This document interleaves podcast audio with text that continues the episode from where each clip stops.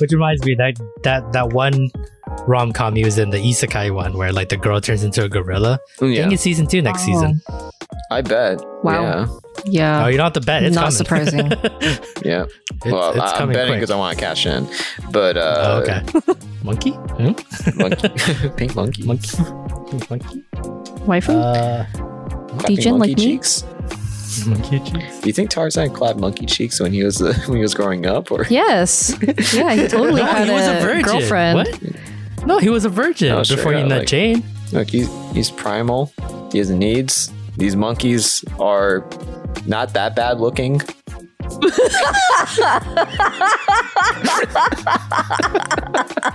That Disney magic. that beautiful eyelashes on a male gorilla. What's her face? Monkey. Shit, I forget. I mean, she is a female. That her, like his best friend, the Turk. Yeah, that's a female, right? Yeah, Turk's a female. Yeah. That's like his best friend. Mm-hmm. You know, best friends can fuck. Oh man! All right, let's move on to what were we talking about? Pink gorilla, right? Pink gorilla, shit. Monkey cheeks, that's how we got here. Oh my god, we strayed so far. Peter, you gotta contain us. I don't think it was that far away from the starting point, honestly. I don't want to be on track. I'm trying to push you guys into this kind of fucking bullshit talk.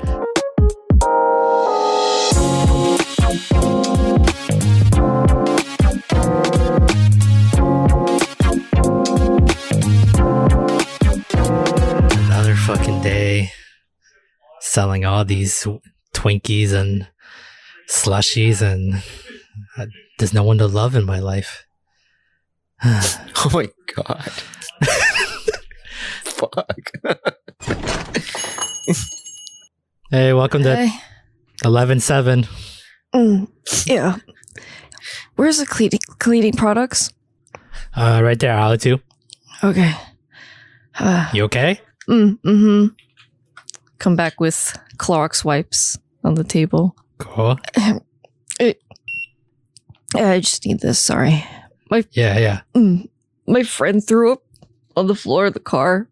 Okay. So I just came to buy cleaning products, but I have a fear of throwing up because it makes me throw up. You could throw up. I clock out in like 5 minutes. The next guy can take it. So if you want it, and there you go. Oh god! And you're throwing up all over more. Do you still want these Clorox wipes? Or are you good? Yeah.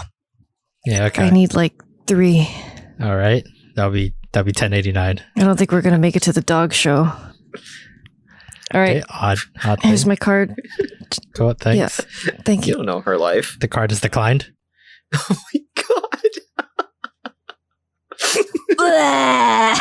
Ooh, it's a good thing I'm clocking out in 5 minutes. You know what? Just take these. Just take it and go. I don't give a fuck anymore. Just okay. Thanks. Them. Okay. Bye. 5 stars. Yep. Yep. Bye. It's not a restaurant. Jesus Christ. Hey, what's up, man? Hey, dude. I just want these like Twinkies. Whoa! Who put this bomb in here, man? It's just the aesthetic of the convenience store, man. God. This is how it is. It smells so bad.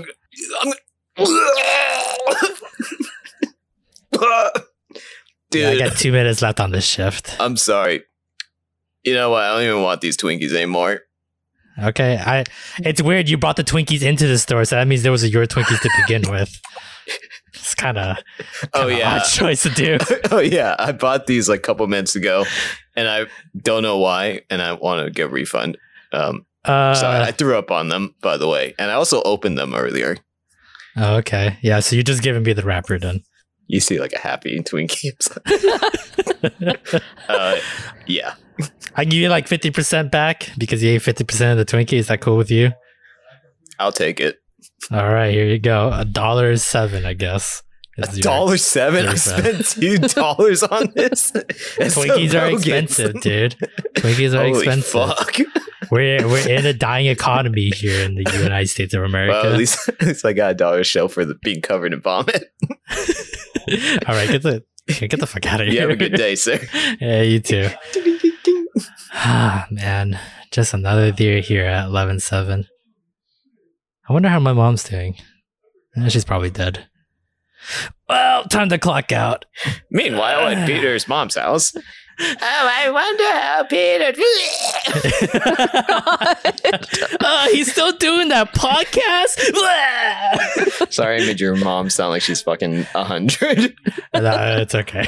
It's totally fine. She'll probably find it funny. But hey, guys, welcome back to another episode of the We Power Hour, the show where we have a roundtable discussion on the latest news and topics in the anime and manga world. We are on episode 106, and we're filming this on October 18th, 2022. I'm your host for this week, Peter, and with me are my esteemed co-hosts, starting down, the man in the middle, Lance. Hey, guys. Yeah, and I don't even know what accent you're trying to go for that one. It sounds Australian, but not really. I don't know, man. The lady on my left, Punchy. Hi. Fantastic. Another awesome show for us today. A lot of anime to talk about already. Awesome. That's pretty presumptuous. How do you know it's going to be awesome? You know what? Fucking horrible ass show this week, guys. Get ready for us to phone it in. You can only go up from here. No fucking energy. The lowest bar possible. Let's make sure we are the least listened to anime podcast on Apple. If I can't be the best, I sure know I can be the worst. I would be the damn worst. Yeah. But a lot to talk about this week. Already on week 3 of the fall season, and some new shows finally started airing. So we're almost every show in the fall season has finally started airing their episodes, so a lot to go through. But let's hit the latest news of the week first. First up, about a month or so ago, we did talk about Kazuki Takahashi, the creator of Yu-Gi-Oh!, and that he passed away from a freak sea accident. So there is some more news now on what truly happened. So apparently... this was made by the U.S. Department of Defense. Takahashi Sensei was actually trying to save other people from drowning. So in a report from Stars and Stripes report, that's a weird ass report name. Major Robert Burgu of the 10th Support Group of Tori Station at Yomitan details how he rescued a pair of students at the Mermaid Grotto in Onna, Okinawa. He later noted that Takahashi jumped in aid to rescue, albeit he didn't see him fully during the ordeal. So he was saving some people, and then he got overwhelmed by the sea waves and unfortunately drowned and passed away. And they found him 1,000 feet offshore in Awa in Nago City afterwards. So that's so fucked up. Pretty fucked up, but you know what? He died a hero. He saved some people's lives that day. And credit to him. Sorry for the family that has to pretty much see him like this. I'm pretty sure it's not the way they want him to go out, but you know, he died saving someone, and way too young. Oh yeah. Mm-hmm. So he was only 60. So with Yu-Gi-Oh! Being a pretty amazing thing, I'm pretty sure he was still working on the other Yu-Gi-Oh! Spin-offs and stuff like that, and maybe he was making another another series altogether. There was still a lot to come from him, but unfortunately we won't be able to see it. But let's move on to the next news article. Hunter x Hunter chapters are finally officially being released. Volume 37 cover has been revealed. October 23rd is when it will continue its serialization on Weekly Shonen Jump. So here, if you want to check out the cover art, you can see it in the news or in the description down below. But yeah, pretty weird looking. I'm not totally caught up on Hunter x Hunter, so I'm not really totally sure what the fuck this cover art really means. It's pretty creepy to begin with. But finally coming back, we did see like a couple months ago already, that he was already working on some panels, and it looked like he was finally being able to draw again. And we all thought, you know what, let's just hope for the best, but we're not going to, presume that he's going to make any new chapters anytime soon. But Takahashi Sensei pulled through, and we'll see some new chapters from Hunter x Hunter. So very good for the manga community on that one. And then in final news, more sad news. Fuck, this is a pretty sad week. But Bayonetta's voice actress calls for a boycott of Bayonetta 3, citing some poor pay from Platinum Games. So if you're a big fan of Bayonetta, the voice actress Helena Taylor came out with a video over the weekend talking about how they pretty much lowballed her on her role as Bayonetta. So if you want to check out the video down below, you surely can. It'll be in the description. But basically, because of this video, there's been a huge boycott Bayonetta 3 hashtag in lieu of the game being released. I think next week the game will be released. But yeah, big time thing to come out. It's not the first time this year, I think, American voice actors have been kind of sadly becoming with their more roles. And more common of a story that's coming to light. Yeah. Yeah. So apparently in her video, she claimed that Platinum Games had offered her a flat rate of $4,000 to replace her role. And I think that includes no royalties or anything like that as well. So it was just basically $4,000 flat, and that's it. And, you know, they'll make as much money off of her as they want. So pretty substantial news for us here in the West. You know, voice actors aren't in the same stratosphere as a Japanese voice actor. And they definitely don't command the same respect and attention. But they're still hardworking people. They're still very talented voice actors and, you know, artists in their own right. And it's pretty sad that she has to come to this, that she has to ask fans to donate money and stuff like that just to do this. She had to break her NDA clause just to make this video. So you know how serious this is, because they're probably going to take legal actions against her. From this, yeah. But she felt like she needed to tell the truth, and yeah, this is a huge risk on her part. Yep, she's more than likely going to suffer backlash for bringing to light what I can only imagine so much more voice actors have to suffer with. Kyle McCarley, too, another voice actor recently that just got completely shafted, removed from Mob Psycho's role. Let's just hope Helena Taylor, can bounce back from this. We'll definitely try to monitor how that boycott Bayonetta 3 is going to affect sales, because that's supposed to be as one of Nintendo's biggest games for the holiday season is Bayonetta 3. They were supposed to, that and Pokemon is like their bread and butter for the season. Exclusively on the Nintendo Switch to own Bayonetta 3, and then that's how you treat the... I know the animators bring the game to life, but the voices, that's the soul of like the characters. And basically give the star of the game not even like a month's LA rent. Yeah. That's fucking harsh. Kinda disgusting.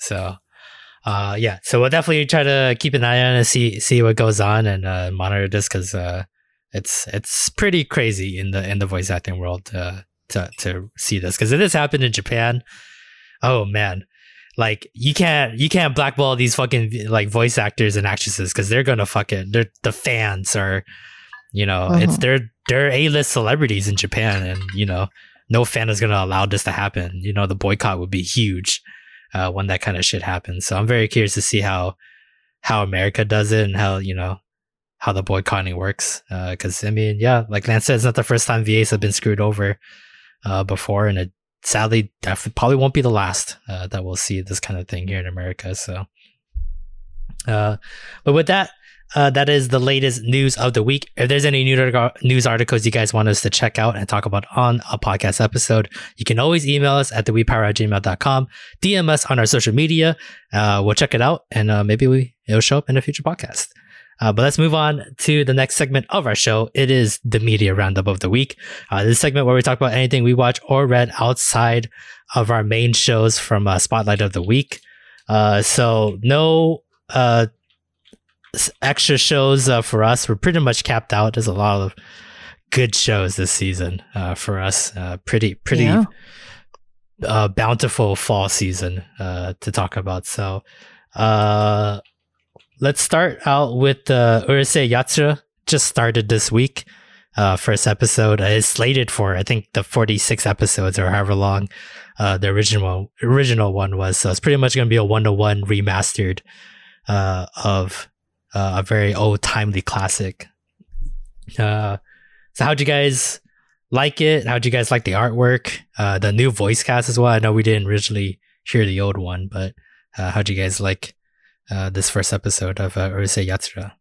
Well, I never watched the original series, but immediately they captured that same old school animation spirit, while also having it up to like the modern standard too. It was a very unique art design that only this kind of show being brought back could carry, and I think that was pretty cool. Yeah, I mean, just, you know, people just taking screenshots of how the old one looks and then the new one. And put side by side. Yeah, there's just so much more like oomph and like pizzazz and color to like the new one. It's like, you know, it's just putting some brand new paint on a very old car, you know, like it makes it look brand new. Oh, yeah. Complete makeover, but still it's the same. Oh, God, yeah, that looks so different. Like Gran Torino. Consistent art style helps too.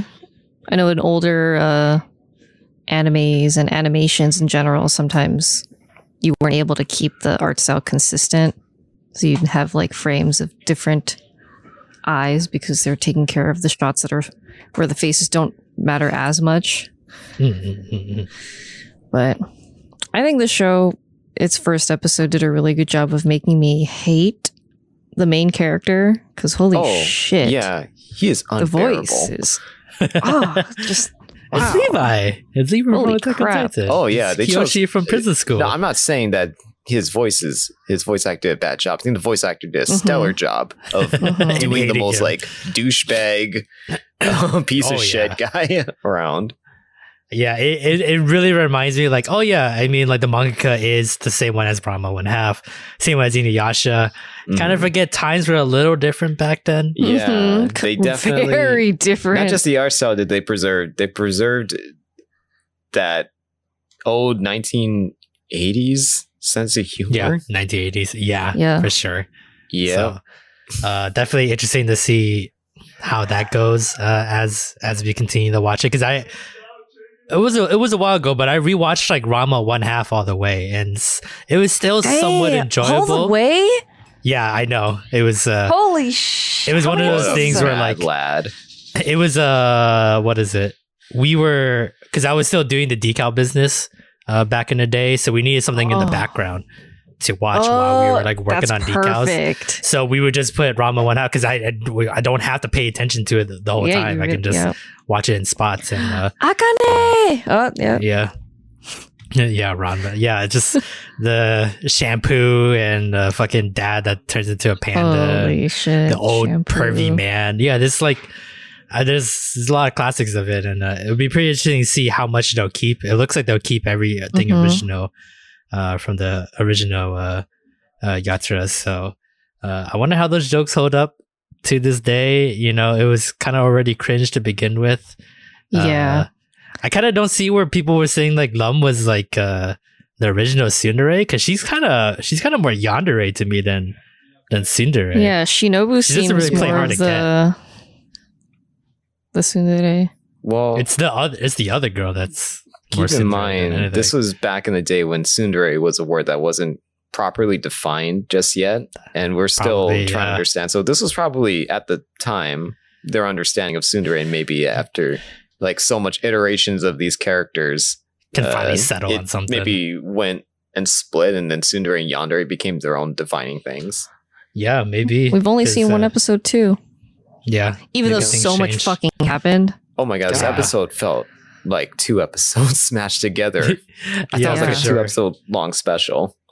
No, it was just one. It's just these like short storylines over and over. Like Ranma 1/2 was the same thing, where it's just like a lot of just shit happens over and over.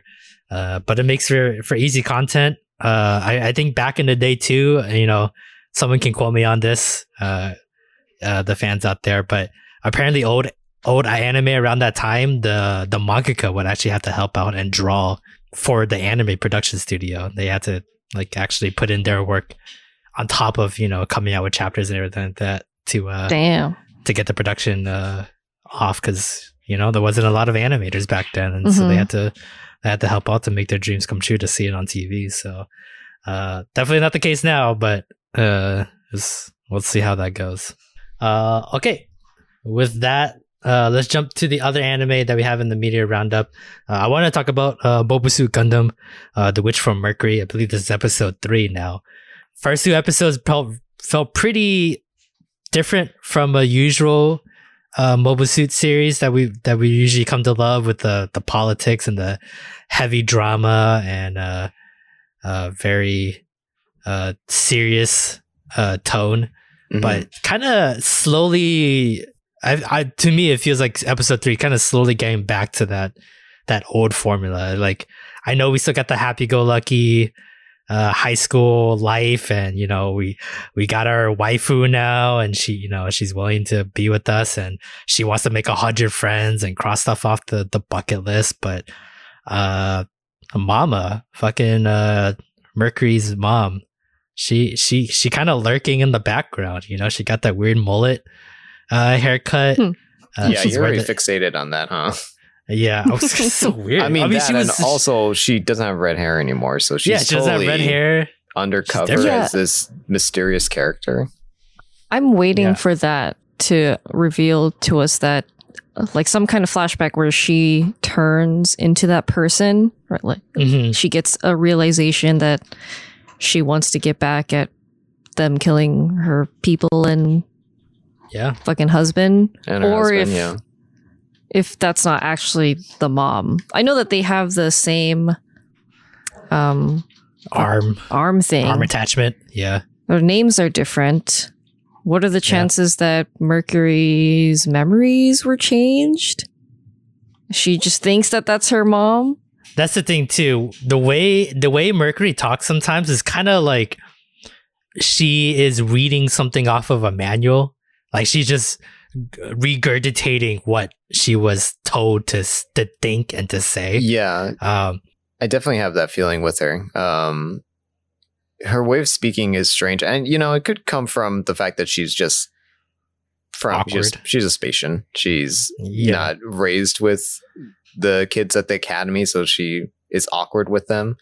But you know, the thing about and maybe this is just years of being conditioned by Gundam, but you should always be ready for mindfuck and heel turn somewhere for some information to come to light, and suddenly the way you interpret and look at this character is now different. And I think brainwashing is definitely on the table for Mercury, especially with her mom, if that is her mom, because, again, more mindfucky. Is it actually her mom? We don't know until that mask comes off. And I really am interested, because we got like this happy front, this stage of school life with some shoujo elements of all the boys and girls wanting to date. God, Suleta. And but behind the curtain, I want to see what's really happening, and I'm waiting for that to happen. For sure. I mean, it's Mercury's so awkward. Like, with that talk she had with Gil right before the battle, and she was just kind of like naming stuff off, like one by one, like it's just something reading that's a mental beat into her head. Yeah, over and over. And I was like, wow, that's so weird, because everything else about Mercury has felt pretty normal and like natural. Just the fact that she like stutters a lot, she doesn't like a lot of confrontation, but then she still is very kind of cocky, and like very straightforward. Like, it's like, I don't get near me, but I'll still fuck you up in a Gundam battle. So you want to duel me again? Why is that? Because I beat you so easily last time. You're a piece of shit pilot. And I was like, whoa, what the fuck?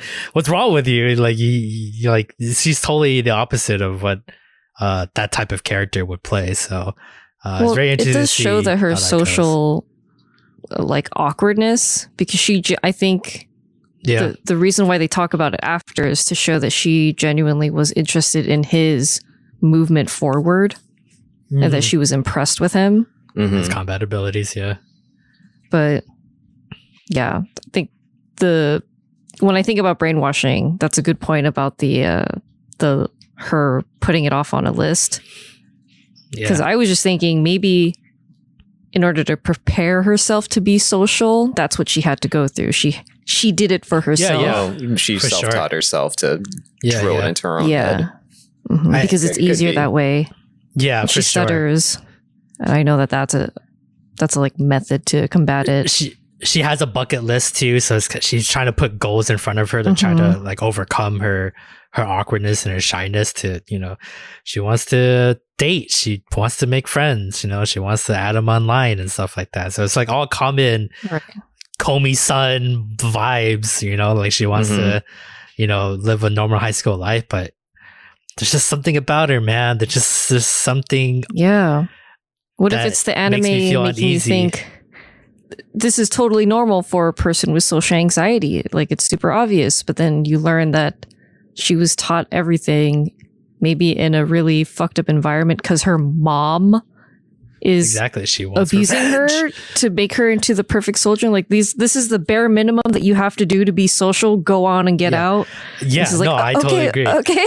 I mean, mom clearly has an agenda. Oh yeah. She's like just blatantly in the council's face, like, I'm bullshitting you right now so that I can keep Gundams be that's not a Gundam. Be usable. Yeah. You can neither prove nor deny, and I was like, yeah, that's some fucking like short-ears cat kind of bullshit. This is a good conversation. By the way, I was in that incident, and that's why my head is fucked up, my arm is fucked up, and that's a lie. Yeah, that's a fucking lie. Man. I'm just waiting for her to like say like a key word, and then all of a sudden like it just turns in Mercury's head, and then she just becomes like a completely different person. Oh god, she becomes like the killer Gundam fighter. Yeah, like a hypnosis kind of thing, where it's like once I say the key word, I unleash the beast, and like she just goes off. Happy birthday. Yeah. Oh god, hell yeah, dude! If she says that, if they make "Happy Birthday" the fucking like tick, oh dude, this is one creepy ass Gundam series, man. Like we get pretty dark on Gundam, but that's the, like to use your own daughter for revenge like that, and then the brainwasher. God, that'd be just like every other Gundam series ever. That's true, I guess so. That's totally. Oh wow, I'm convinced now. Oh, well. But I can't wait for them to show whether or not the mom is who she is or if she isn't. Like once they add flashbacks or context, they just need to show a little bit to confirm. Once she takes that goddamn helmet off, and then we see like they'll never give little like hair bands. I said have we seen mid-season? Have we seen a helmet off? It just didn't she show had the helmet off. Yeah. It just showed like the back of her head. And she was like talking on the computer with Mercury. So her hair's brown and the daughter's hair's red. But then like she has longer hair and everything. I know. It's like there's like so much evidence like that's not the mom. But then there's like so much evidence they both have a missing arm. That is the mom. And yeah, who else Mercury could it be? Even refers to her as mom. So that's her mom. And she's lying about the Gundam. And we all know that's fucking Gundam. Like we can't. Yeah, and the mom, totally loved Gundams. So but it was called a different name when Mercury was way younger. Yeah, and then they changed it to protect his identity. Like, what else could it be? But she's so good at not having that slip out, right? Yeah. Well, she just trained her daughter to only know what she needs to know, right? You don't tell her anything else. So it's hard for her to slip because she doesn't know. Like I'm 100% convinced Mercury doesn't know that Gundam is like, not regulated. She just thinks that's like a normal suit that was just a little bit more advanced than other suits. She doesn't have to lie because she really believes it. Yeah, she doesn't. Like remember that girl that was for the newspaper, and she was asking her what her Gundam does. Is like, is it this type of Gundam or is it that type of Gundam? And she can, like, Mercury can barely answer that because she doesn't really know how this Gundam is made or used. She just knows how to pilot. She treats it like a younger sibling or something. Yeah. So, Mercury's just, she's just one of those, like, I'm a fucking high-end pilot, but I don't have to think about what's in it. I'm just that talented. And we've seen scenes that back it up. She was fucking 4 years old and she was connecting to that fucking Gundam like no problem. Yeah. So she's definitely a chosen one for that. That's for damn sure. Yeah. So she's definitely a bioengineer child somehow. Ooh, I think so too. Yeah. Yeah. But we're definitely see. I thought Mobile Suit was going to be kind of, I wouldn't say lackluster, but kind of slow down a lot. Really taking that school slice of life aspect very heavy for like at least the first half of the season. But I don't know. I think we might start hitting like shit hits the fan pretty quickly with the mom lurking in the background. So have to wait and see. But with that is the media roundup of the week. If there's any shows or manga you guys want us to watch or read, you can always let us know down below or email us. We can check it out and maybe we'll talk about it in a future podcast. Maybe if some people catch up on Prison School manga, we can finally talk about Prison School manga because I've been reading. Lance has been reading. I can't. There's just so much to talk about. That I'll try. I just can't hold back. It's just so good. It's just so good. But with that, let's move on to the next segment of our show. Let's take a break from all the anime talk to play a little game that we like to play here on the We Power called Take 5. Here's how the game works. Every week, we choose a topic to rank from. We have 5 items pertaining to that topic. We put 5 minutes on the clock, and then we discuss amongst ourselves what is the best and what is the worst of said topic. This week, I'm kind of going with a little animals theme. So we're going to do unusual animals we would keep as pets here at the We Power Hour. You put capybara on there. Good for you. Yeah, because it's a weird pet that we can actually own. So here's the 5. Pygmy goat. Pygmy goat? I don't know really how to say that first word. Pygmy. Pygmy goat. Raccoon. Better than how I would have pronounced it. Wallaroo, it's a kind of kangaroo, capybara, and a piranha. Wow. So I will put 5 minutes on the clock and let us discuss which animal we will keep and which animal we won't keep as a pet. So the only thing I can confirm just looking at this list is if you have a piranha as a pet, then you definitely should be on some kind of like watch list. Wow, I was thinking it. I'm so glad you said it because I was like, I don't think I want to say that. Is that just like a... That's it's like the kids start like taking the legs off of bugs as a child and they move on to bigger things as they get older and then it's humans eventually. But it's so cheap to get a piranha. Look, it costs anywhere from $400 to $500 to buy a piranha, and they're low maintenance. They take care of themselves. You just have to like clean the. What do you mean low maintenance? You have to give them decent meat to feed them. Dude, you should see some of the other animals on this fucking list. Well, I mean, unless they just eat fish flakes like every other fish, and then you're just kind of enamored with the frightening fish. Then I think you can feed it other fish or eat the other fish. Yeah, that sounds right. So goldfish. So you just buy like a whole bunch of like guppies or goldfish. Really, like that jerk from school's goldfish. You steal it from him and then feed it to your piranha. Hell yeah! Oh my god. Yeah. But also, why is that kid bringing his goldfish to school? No, you break into his house, kidnap his fish, and then you leave a note that says, "This is for kicking sand in my face at school." Yeah. If I can leave a calling card. It's like I stole recorded your fish. On TikTok. Oh god! It was like funky music in the back. Dropping the fish in the piranha tank. Yeah, they do a new TikTok trend dance. Yeah, cuts the fucking goldfish getting dropped in the moat of piranhas. Sorry, what is a pygmy goat, and why is that pygmy goat? Why is that so specific? They're small. They're small goats. Tiny. Yeah.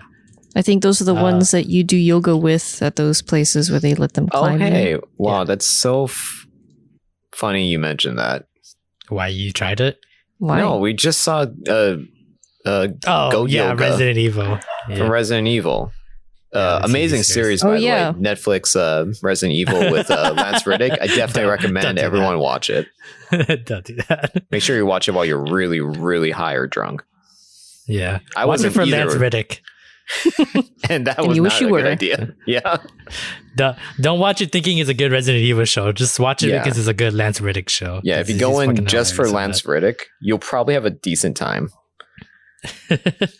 But pygmy goats, very, very small, easy to manage, very friendly to humans. And they cost anywhere from $40 to $70. So they're pretty cheap. Smells so bad. Have you ever smelled a goat in person? Oh my goodness. Been to petting zoos. Almost as bad as me. I mean, just okay. I mean, farm animals in general are just pretty, just smelly. It's all that hay. It absorbs their piss and shit. So. Piss and shit. Yeah, it's true. I looked up Wallaroo. They're fucking cute. Wallaroo. So they look like they're just really big-footed marsupials. Here we go. Like a kangaroo, Wallaroo. Except they're smaller than a kangaroo.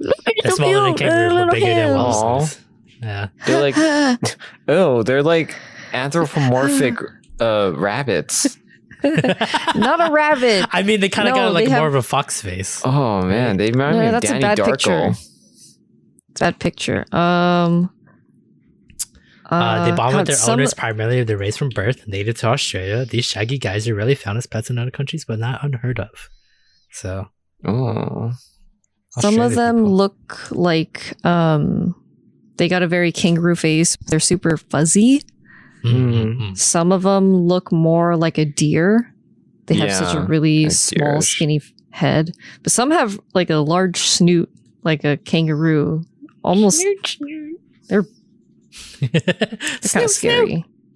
Kind of look like German shepherds from far away because of the color of the fur and the big ears. Sure. But then they've got huge fucking feet. These look like if you cross a rabbit and a velociraptor together.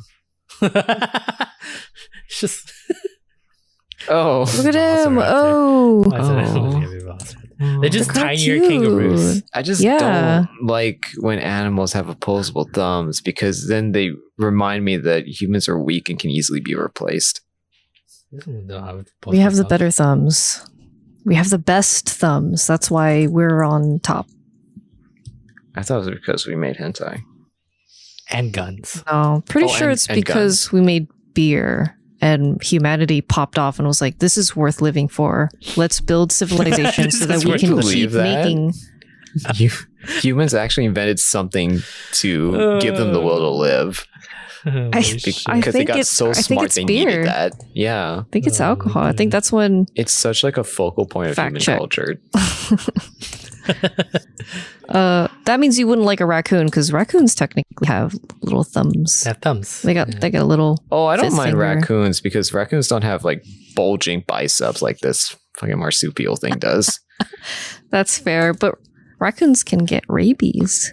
But I guess you can keep them vaccinated. I can get rabies too. Well, you can vaccinate them. No, you can't get rabies. So. You die. I think. Don't die. I mean. I'm just saying that raccoons are pretty cute, at least. Not cute. Surprisingly, not that cute. Rabies? That opening, though, was insane. Oh, man, we didn't talk about that. That opening was gorgeous. Really good. I feel like they rebooted the whole series just so that they could make a music video featuring Lum. But you could easily just do that for free, like as an OVA or something, like a 20th anniversary. Yeah, you can't make anniversary of Naruto and Sasuke. Well, sure you can. You just include a little drama CD, and then it comes with like a little, or maybe a DVD. And it comes with an OVA. Oh God. Oh God. How about like a raccoon cafe? Because some of the Asian raccoons are... they're really cute. I mean, like, tanukis are... well, they got big nuts, but they're cute. Yeah, they're almost like raccoons. Mm-hmm.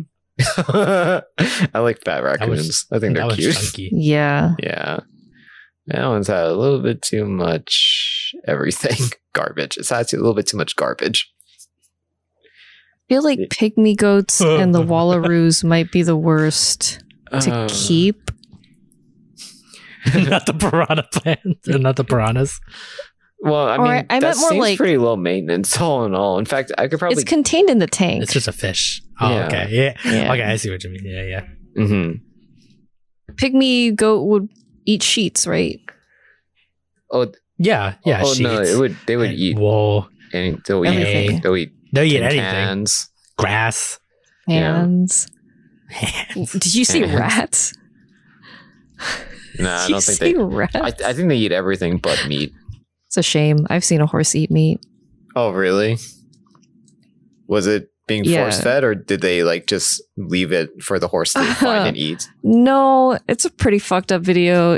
No kidding. The horse is just in a stall, and a little baby chick walks, just walking, and the horse just hope. Yeah. Was that sometimes they love bite? Are you sure it wasn't a love bite? But then the chick just, couldn't take it. It was too much love. Too much love. I don't think so. Love me less. Maybe. The video ended right after, so maybe the horse felt remorse. Maybe the chicken was fine, and it was just a cut video to make you think. Maybe the chicken killed the horse's family, and that was revenge. And it wasn't out of hunger; it was out of vengeance. Revenge, yeah. Mm. A dish best served cold, or hot, however you like your chicken, I guess. Okay, How do we want to make this? I'm assuming Cape Bar is number one. So we've been dancing around Cape Bar because that's obviously obvious, number one. Right? That was such a no-brainer. I couldn't believe it. Well, what would be number two? Wallaroo? Raccoon? Well, I've heard that raccoons are actually quite... they're very smart. They're very smart. So they're easy to teach. And you can train them. And get fat. Manage. Yeah, they just get fat and they just sit around your house all day and then you pet them. Okay. And you shake their hands with their thumbs. I'd keep a possum. I've seen Possum Lady. I think I'd have a possum. What's cuter, raccoon or possum? Oh, a raccoon. Raccoons are cuter. Raccoons are cuter. Possums are scary. They're giant rats. They're huge rats. And they got thumbs on top of that. Like I said before, humans are very replaceable. Ew. Type in God. Possum pet. So the possum babies crawl on their mom's back like a spider. Yeah. Oh God, I think they're kind of cute. When I heard a possum on a stick as a joke, I was like, wow, I want to fucking buy it. That one's on a wheelchair. That one's really thick. Handicapped. What the hell happened to it? It's got a cute face though. It doesn't have any of the actual qualities of a possum. But it just has to open its mouth and oh my goodness. Yeah, it's all over. This was kind of cute. You know when their hair is not fucking a mess, some of these ones. Yeah. They're not bad. They look pretty fucked up. They're cute because that one, the perspective makes it look like it's small, but that thing's fucking 3 feet long. Jesus. Yeah. They are big. Yeah. They're big boys. Okay, so reckon second. What, Wallaroo 3? Piranha 4. Bacardi forever. Oops. Wallaroo. Piranha. I think Piranha could be fun because I mean that could at least make for a fun party thing. It's hey guys, welcome to the house. Make yourself at home. That's the piranha over there. Just the one. That's the one piranha there. I'm going to make dinner, so just cruise. You know what? I bet you could train a piranha to jump through a hoop. You know, you just throw some food through the hoop, maybe it would jump through it. It might. Yeah, it'll probably bite your jumpers? Finger. Yeah. That's why I only in movies. Piranha 3D do I think they jump. Oh, man, that movie is so fucked up, man. I haven't seen it. Oh, it's just piranha tips. All fish can jump out of water if they want to. Out of water? Can I get a short video? There's a dude swimming with piranhas in a pool. I just know that Ving Rhames died in that movie. And then in the sequel, he came back for some reason. Huh. Or maybe not. Maybe I just believed that. No, he came back. He came back. So you need more than one piranha. I mean, no. Yeah. To effectively kill someone. Oh, well, sure. I mean, just ask fucking... From Danganronpa 3. Sorry, is that a spoiler? Oh yeah. Oh shit! Totally forgot about that. Ryoma. Okay. Great. With that, how's this list looking? Bear Grylls ate piranha one time, and he made it look pretty good. Did he? Like he cooked it, or he ate it raw? He cooked it. Thank God. Piranha sashimi. Yeah, you like bits head off. I am the alpha. Feels weird having pygmy goat last. Does it though? Oh, but these are probably the same goats that when like you scare it, it just like stiffs up and then falls over. That's funny, right? I thought that was a certain breed of. Maybe it is. I mean, I'm pretty sure they would just pee themselves. No, that's just humans, dude. What's the difference? Goats, humans. Goats, humans. But tomato. I can't tell the difference. Tomato. Tennessee fainting goat. I don't know. These are the actual goats that we're looking for, though. They look different. You're just using the same clip. I don't think these are pygmy goats. Yeah. Apparently, they're called myotonic goats. Uh-huh. Tennessee fainting goats. Okay.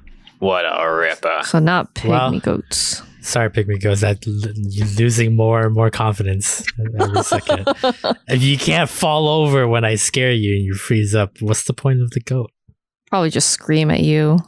Yeah, and then smell. Ooh, yeah, the screaming might be a kicker. Not that I'm saying capybaras and wallovers can't smell bad too, but you know. Yeah. We already know goats. We don't know what a wallaroo or capybara is capable of. Goats smells bad. Capybaras first don't smell because they don't have thick undercoat like a dog or a cat. Oh. That's why their wiry hairs. So much dirt around. What the fuck? Stop talking shit about capybaras. We don't stink. The fuck? It's a myth. It's a conspiracy against us. It's like yeah. Furious typing. Shed very little, have no odor, aren't aggressive, and it's best to let them come to you if they seek affection. Interesting. It's capybaras, baby. Number one, right? Here it is. There was a price around it. $1,100 to get yourself your own capybara. Wow. Eat 6 to 10 pounds of food every day. So high maintenance. Holy shit. It's a lot of food to feed. So I think it's better when it's with groups, so you have to get more than one capybara. Wait, so it eats eight to 6 pounds of 6 to 10 pounds. 6 to 10 pounds of food a day. Yeah. So that means if it poops once a day too, it's taking a 6 to 10 pound poop every day. Yeah, if it digests that fast, yeah, I don't see why not. Okay. Or maybe I mean less because it's. It takes some of the moisture out. So maybe to digest. Yeah, maybe 2-4 pounds. 2-4 pounds. Okay. Yeah. So they're related to guinea pigs. Yeah. Yes. So they probably don't take big dunker doo-doos. They're probably pellet poopers like guinea pigs. Well, I mean, proportionally speaking, it's like. It's like 10. Yeah, it's like 10 times the size of 10 times the size of a guinea pig. So yeah, it's gonna poop out a magic 8 ball. You know? Oh shit! Which side of the poop is gonna surface on the water today? Well, that's why you have your cleaner to clean it. Just a cannonball. Oh, they're like little. Are those macadamia? Like those look like acorns. Yeah, they look like cashew nuts. That's their shit. Wow, they eat grains and they shed out nuts. Capybaras often poop in a form of pellets, and their poop has an olive shape. Comes up soft and firm. Olive shape. Capybara poop may also be black or brown. Oh. But that usually means it's hard and devoid of nutrients. We also we must also mention that capybara poop may also come out in a shape like a sausage, indicating that the capybara is being fed a constantly wrong diet. So we must also mention wrong diet. It has to be in pellet form to know that you have a healthy capybara. So, that sounds right. Yeah. Like most other mammals, capybaras eject poop from the opening in their hind corners by simply lowering their butts and letting it rip. Oh my god! This fucking website. Capybaras generally do not stink. Really though? It's because they don't have fur. That's what, or thick fur. That's what they're saying. So nothing traps the odor. Whereas Biscuit, on the other hand, you don't shower her for a while, she starts smelling.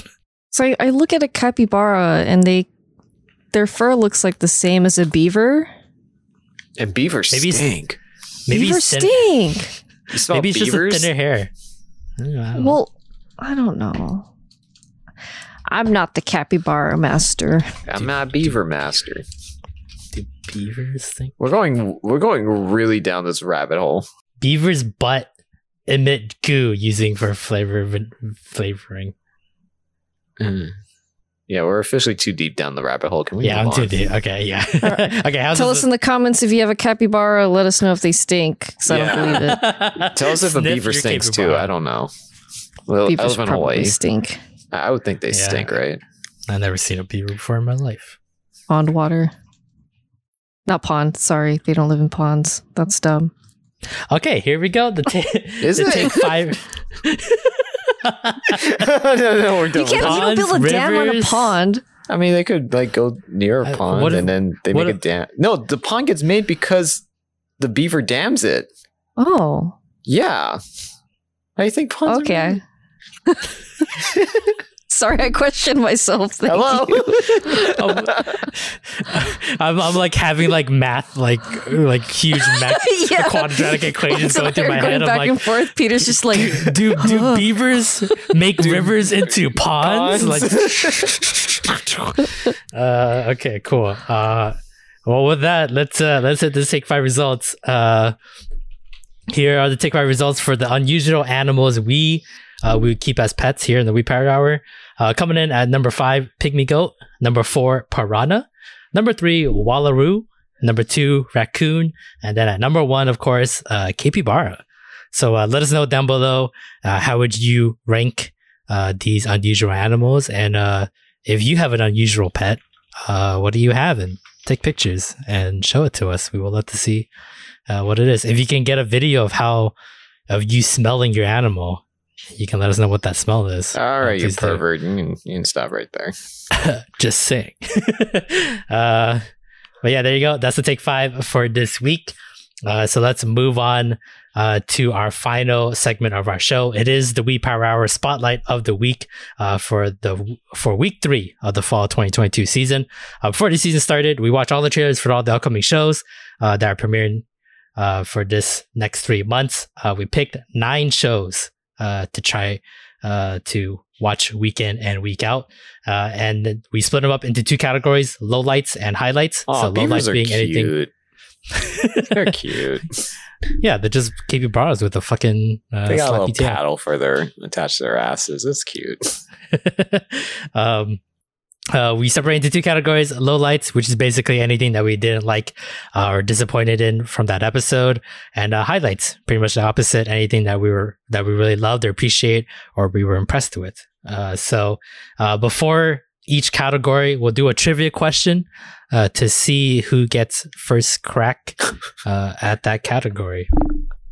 So to continue the animal trend that we started from Take 5. I got some animal trivia for the trivia questions. Let me pull it up. So buzzers at the ready for this first one. This is for first crack on lowlights. What are you laughing about? What's wrong with you? What's so funny? General. What?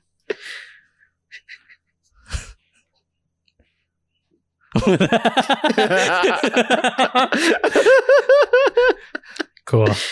Fuck you, Alice Ramos. Cool.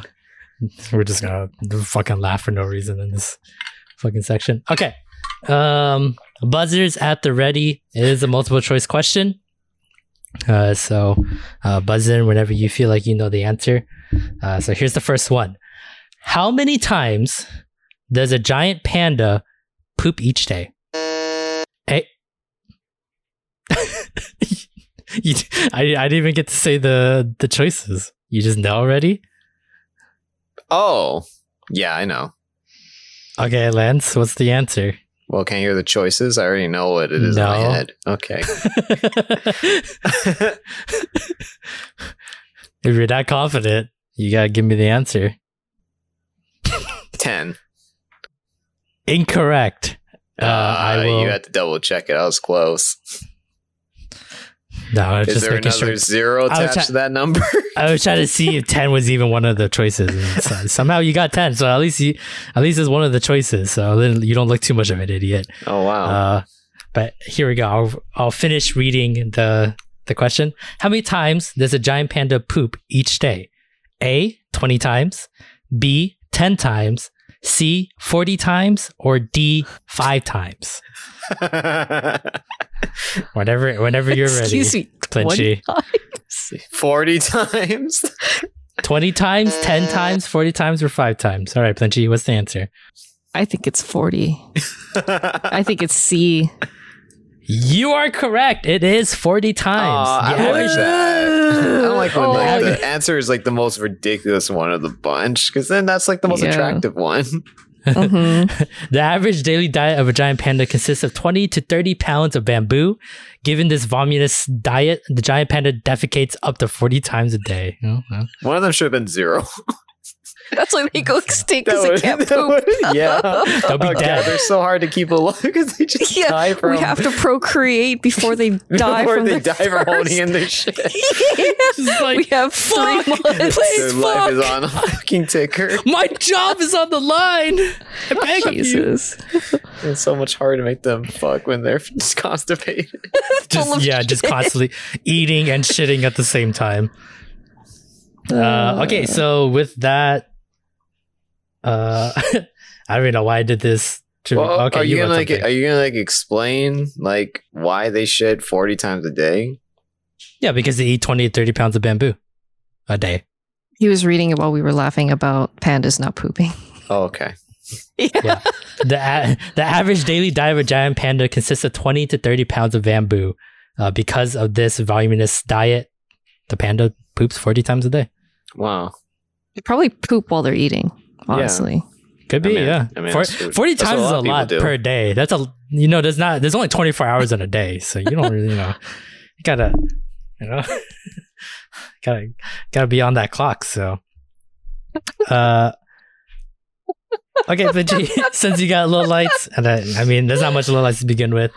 I think you were the only other one other than me to write something in there. So, go ahead, get us started for low lights this week. I'll start with the lowest of the low. I think we're all super excited for Bleach, but personally, it's really hurting to not have rewatched the other seasons prior to like refresh the memory. Feel. Yeah. Yeah, because I feel like it's super cool seeing everybody, and I read the manga. I had a lot of the books, but...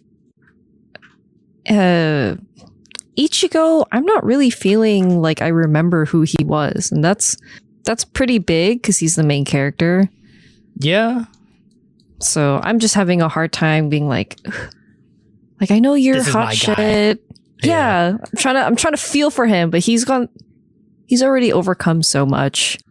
Yeah. Like that's how I see him. You're like the toughest guy, and they literally showed that in this episode. So. Mm-hmm.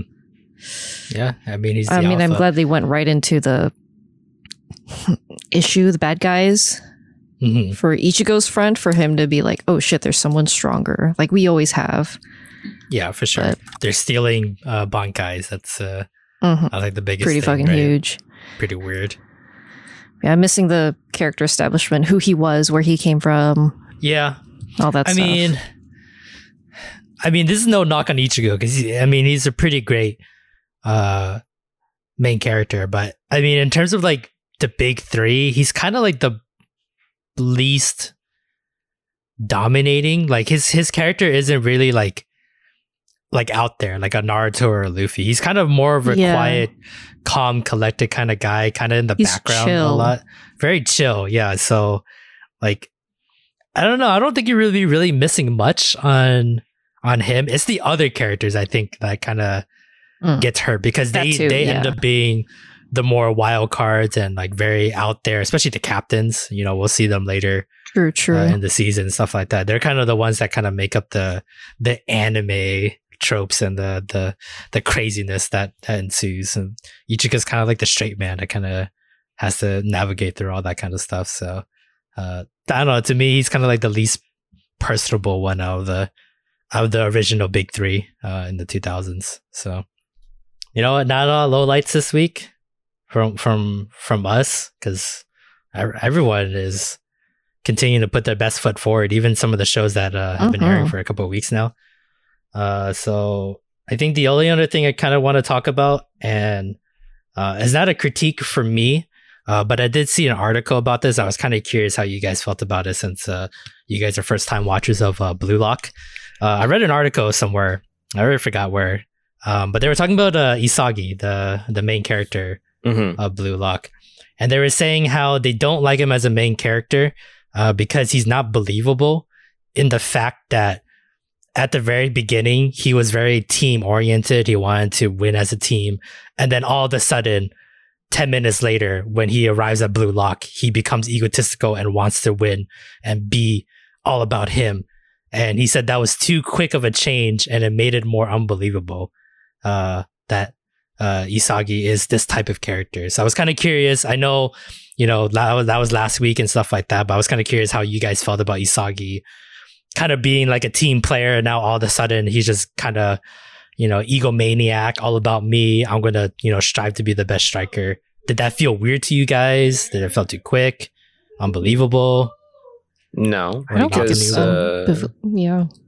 I didn't feel that way, because Isagi continues to struggle with becoming a selfish kind of player. Even when he's, he has like the clear shot at like the monk guy.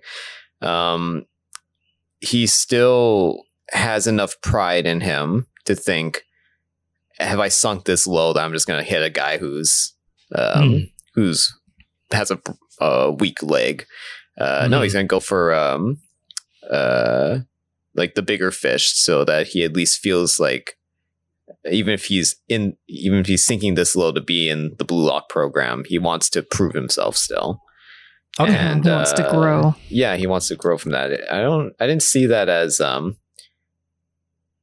also, even his like breakdown of his failure in that shot, I feel like that was more than enough to establish that this was his big shot at going to nationals.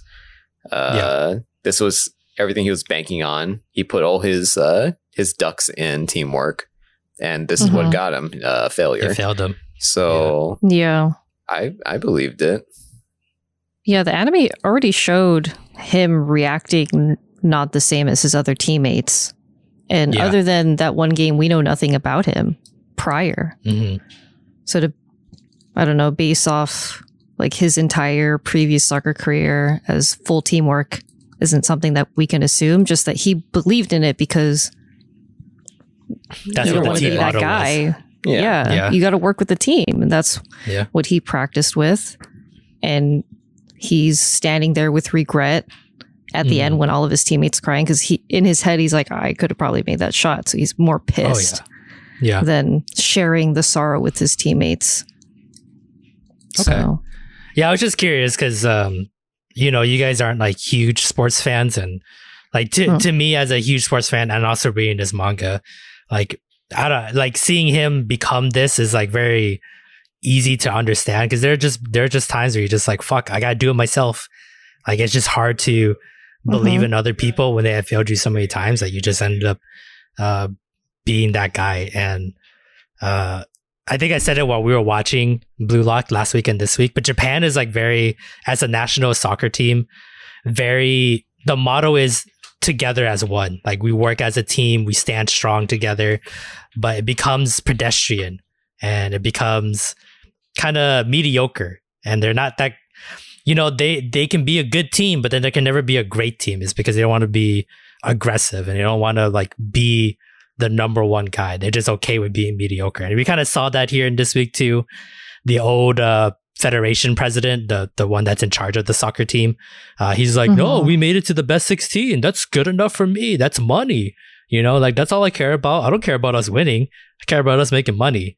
And that's kind of like the, you know, disappointing thing because, you know, I'm pretty sure Japanese soccer players want to fucking win the best tournament, you know, of their lives. You know, like the winning the World Cup is like everything. That cements legacy for you, and especially for a small country like Japan, like you be huge, dude. You be a celebrity for like the next like hundreds of years, you know, because you're probably never going to win another one anytime soon. So like that's kind of like that's the thing, you know. So it's kind of like how Hawaii would win like one baseball championship, and we're just like, let's fucking, oh my god, yes, fucking throw like a 2-week party on all the islands because you know that shit never happens. So it's kind of the same with Japan. So I don't know. To me, it's kind of like it wasn't just Isagi that they were trying to change, but it was all Japan. It's like to stop thinking small, dream big, you know, be bigger than that. Obviously, you know, Jinpachi, the guy that's like running Blue Lock, he's crazy. You know, none of this is like would happen in real life. Like you're not gonna lock 300 high schoolers in a fucking prison. At least not make it public like how they are. I thought that was the most ridiculous thing. I was like, it would be one thing if they're like, hey guys, we found this amazing player who's going to be part of the Japanese team. Where is he from? How do we find him? Yeah, don't worry about that. Just know that he has proven himself more than capable. Instead, they're like, hey, just so you know, we got a whole bunch of people locked up. One of them's going to come out of this as the best player. So yeah, hang on to your seats. The other 299 players are going to be really depressed. Definitely going to need therapy down the line. Being part of the national team. They can never have their dreams, and you might want to like find them a good college or a job because they ain't gonna be soccer players anytime soon. Yeah, they're gonna need help. So I was just curious because I just thought that was like a interesting thing. I wasn't sure from a normal person's perspective that hasn't watched sports animes or a huge sports fan in general how they see Isagi as a main character because I don't know, that article was like that's kind of hitting the nail on the head for Isagi. Like that's just that's who he is. So the guy wasn't really happy with it. He thought Blue Lock was a pretty bad first episode. So I was just curious. Huh. Yeah. Well, what do you think about like everything else? He said it was good, but not great. So, okay. I mean, he basically said what we said last week, right? It's Squid Game, but soccer, but he still finds it like unbelievable and stuff like that. But I'm like, it's a shonen, dude. Yeah, like it has shonen aspects. That it's like, of course, it's going to be unbelievable. It's a hyperbole. Blog that writes about soccer. Anime. Yeah, I think so, or like some guy blogging somewhere. So I just saw it randomly. As soon as you start watching anime, first thing you should do is whatever you think makes sense, throw that out the window. Do yourself a favor and throw that out the window because anime will never ever make sense. Never makes sense. Yeah. Even the ones that are realistic don't make sense. For sure. Okay, I think that's most of the lights. I see one more. Looks like it just got added in last minute. Lance? Oh, yeah. Golden Kamui? I didn't. I thought about the episode, and, you know, I love Golden Kamui a lot. But I did have a low light for this episode. And that's that we had an entire episode focused on... We had the poison guy. And he's okay. Yep. Of all the criminals that we've hunted down and defeated... He's okay. But in particular, I miss Asirpa and I miss Sugimoto. And I wish that we finally are back in season 4. And I know we're deep into the territory of let's expand the world. Let's see the POVs of other characters aside from Sugimoto and Asirpa because we've spent like 3 whole seasons with them. But I miss them a lot, and I wish we would just get back to seeing them on their adventures, because where we left off in season 3, for those of you who have watched or maybe haven't watched it, or it's been a while, season 3 was entirely Sugimoto and Asirpa separated, and they had to find a way to get back to each other, to unite again. And at the start, at the very end of season 3, the final episode, they finally unite. And season 4, you know, we had that first episode against the Russian sniper. And they're together. But now we're immediately thrown into what's happening with the samurai crew and the detective who's working with them. And I mean, they're cool and all. I like the samurai leader. I forgot his name, the old man. But deep voice man. Yeah. Hijikata. Deep, sexy voice man.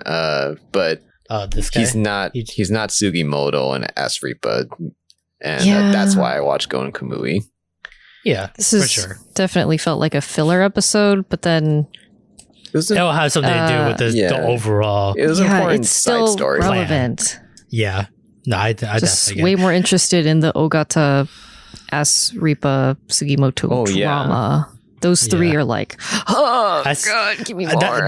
That's always the tough part, right? When you have these kind of shows where there's a lot of characters and there's like a lot of like A plot, B plot, C plot that are happening all at the same time. It's just like, you know, it's tough because you want to give B and C plot, you know, their necessary treatments. They'll because it builds soon. A plot. Yeah. But A plot's A plot for a reason, you know, and I get it. It's been what, two years since the end of season 3. So it's been a while since we've had Sugimoto and gang in front of our faces. So maybe they're just like edging you guys out, you know, maybe they're just like, you know, we're just going to keep holding on to them until you're so desperate. And then all of a sudden here they come. And you're just going to ass. Going to ass all over the fucking table. So it's good because they're definitely going to come back and it'll be like one of those like key moments of a season that's like, oh shit, that's something I'll always remember.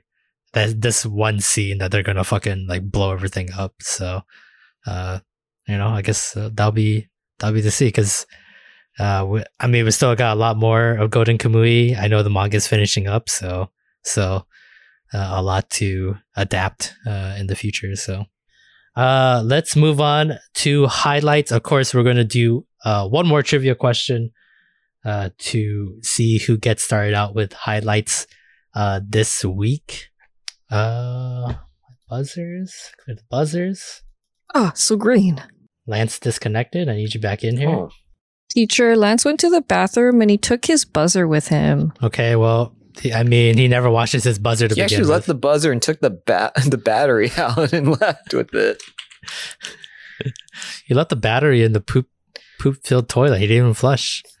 Why is the poop just pellets? At least he's eating healthy. Yeah, at least I guess he's healthy eating. Yeah. Okay, here we go. This is the you'll see. Yeah, all right. Buzz in when you think you know the answer. Again, it's multiple choice, so maybe wait until I read all the choices before. Oh, I know the answer to this one too, but I'll wait. Okay, here we go. The second question for highlights. How do prairie dogs identify one another? A, a unique call or vocalization. B, photo identification. C, they sniff each other's backside. Or D, they touch front teeth. Plinchi is buzzed in. And Lance buzzed in again. Okay, Plinchi, you were first. What answer do you think it would be? Was it A, pheromone smell? Or no. The screaming. The unique call or vocalization? Yeah, the call. Okay. Not scream. That is incorrect. That is not the right answer. Yeah, I knew that was wrong because that one made way too much sense. Obviously, they use photo identification. B, final answer. You are also incorrect. The correct answer is... I thought that you would have spun it. That was like a fucking Bane switch, and the spin was that they just look at each other. Yeah, well, you know. That's so stupid. You know, you fell for it, so who's the stupid one now? So D, they touch front teeth. But in actuality, it's more than just that. They actually kiss each other. Prairie dogs greet each other by kissing. They kiss with each other's noses and locking their teeth. The behavior of kissing is associated with their family groups. This is a basic thing that they do in their society. So yeah, they have to kiss their own family members to identify one another.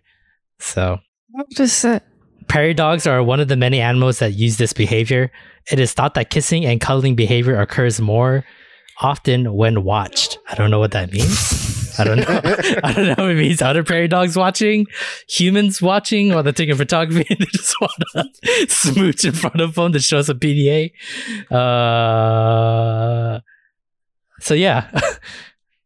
Also, the two rodents touching their mouths together. They sometimes briefly press their tongues together. And that's another fact they wanted to add in for the kissing each other part. They do this to see if one is Joe or one is Schmo? Yeah, or they do this because... To identify if they're part of the family or not. It's because if they present their mouth and the other one does not do that, then the other one is not Schmo. Well then, but you have to kiss to identify. So why does that even, like, family members will kiss each other, but you have to kiss in order to identify? But only family members kiss each other. Because only Schmo uses his tongue. I got you, you fucking baker. I don't know. You get out of my fucking house. No tongue? Fuck out of here. What the fuck? Holy shit, you coming to my house? You kiss me like that? It was worth a try. What's this fucking bullshit? Joe, blow! Get out here, kill this guy. They try tongue punch him to death. Tongue punch him in the brown nose to death, yeah. Oh my god. So yeah, so there you go. That's how prairie dogs identify each other. Don't ask me any more than that. That's all the information I got from that one website. I don't need to ask you. I have no intention to ask you any more than that. So because you both missed, I guess I will get started first. Oh god! What happened? New meme dropped in general. Yeah. He's just a friend. You know the interview? She was like documenting her. She was like understanding wolf behaviors, and she was like, wolves will lick you on the face to identify you as one of the pack. And they especially, you want to open your mouth actually because of what they really want to get as your tongue. So you should do that. And then they'll attack you as one of their own. And she just like fucking tongue punches the wolf. And the cameraman's like, oh god! Slowly putting the camera down, but then thinking about, I'm like, slowly putting the camera back up. Maybe I do want this. This is what they want. Yeah, this is what they asked for. You know what? Let's start with My Hero Academia. This is a pretty eventful episode with the death of Twice, a very beloved villain in the My Hero series, and what a way to go out. Yeah, he's dead. That was kind of like the whole like his body double was disappearing slowly without being attacked. Now hold on, I've watched my fair share of shonen anime, and until he is quartered and burnt, he's not confirmed dead. He's dead. He's okay. Well, but you know what? Well, I'll give that to you. Yeah, I'll give that to you. But yeah, Twice is dead. Okay. Hawks killed him with that final slash. Just didn't show it. I don't think they showed it in the manga either. It's not kind of like one of those things where they showed a lot of blood. Yeah. I know there's a lot of blood. Yeah. So, but pretty eventful, especially with the way. Like this is what we're missing in season 5 was like villains actually having a story arc that you care about, you know, like the whole, like I know villains had like the back half of that season, and they were like doing their shit, and they were like getting better and stuff like that. But Twice kind of representing what the villains were always thinking about. Hey, you heroes fucking dispose of us because we are not your role model heroes. We don't look like you guys. We don't act like you guys. But we have quirks just like you guys, but we don't get treated the same way. We get treated poorly. And we're done with that. We're done with the kind of society that allows this kind of, you know, treatment to people that don't have favorable quirks. And, you know, he's not wrong. It's definitely one of those, like, Shonen always has this where, like, there's no one wrong in the situation, regardless if they're villains or heroes. It's just which side are you on? Your perspective is what's going to make it, you know, good and what's going to be evil. And for Twice, you know, heroes are evil because, you know, like, his friends that he's fought for and protected, they've all got treated horribly. I mean, like, Toga, last season, we got to see a little bit of her backstory of how she was, like, bullied and blah, blah, blah. And, you know, she was just weird and she wasn't treated very nicely because of that. So it's just one of those things that Twice was able to bring it back to why they're doing this, why the villains are doing what they can. It's because they're trying to change the society to think differently about them. Yeah, they did it beautifully, and Twice did what he always wanted to do, was to protect his friends and his loved one. I mean, he's in love with Toga. That's no denying that part. So what a way for him to go out. And you know, I give My Hero props, because it's that kind of thing, is like, My Hero never does that kind of shit. It's very, like, cookie cutter kind of goody two shoes. They always do everything by the book kind of thing, but to kill Twice like that and to really show that villains are willing to die for a cause, it goes to show, like, you know, they're not as bad as you think they are. Well, except for, you know, Shigaraki, he's pretty bad. Anything else you guys saw that was pretty swell? You pretty much said the best parts of it, really. Twice and him being so beloved. The animation was great. There's that one scene where Hawks comes up through the fire behind Twice. It was a still shot, which at first, like, the first frame when it popped up, I was like, oh, that's straight from the manga. It looks nice, but I wish there was more, I guess, more angles or whatever. But the way that they faded Hawks in was like, okay, yeah, like he was, like, emerging from the flames of Dabi, which again, Dabi is such a cool guy, but goddamn, Shimonohiro, the guy who voices him, why can't you use that voice for any other character? Why does it got to be the shrill? I said this while we're watching it. They've signed a contract with Shimono, and he's not allowed to use that sexy voice for anyone but Dabi. They have rights to it. It's crazy. I mean, we talked about it. Lance is like, why can't he use that kind of voice for, like, rom-coms that he gets fucking stuck and crapped out on? Well, no, like, because when they want him for rom-coms, they want shithead, annoying male Zenitsu voice. Yeah, they don't they don't want sexy Dabi. That's not the kind of story we're trying to tell here. Which reminds me that one rom-com he was in, the isekai one, where, like, the girl turns into a gorilla. I think it's season 2 next season. I bet. Wow. Yeah. Oh, you don't have to bet. It's not coming. Surprising. Yeah. Well, it's I'm betting because I want to cash in. But okay. Monkey? Hmm? Monkey. Pink monkey. Monkey. Pink monkey. Waifu? DJ like cheeks?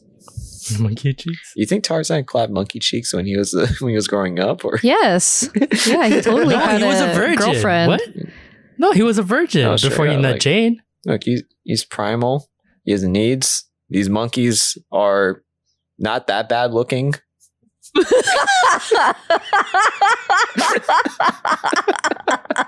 That Disney magic. that beautiful eyelashes on a male gorilla. What's her face? Monkey. Shit, I forget. I mean, she is a female.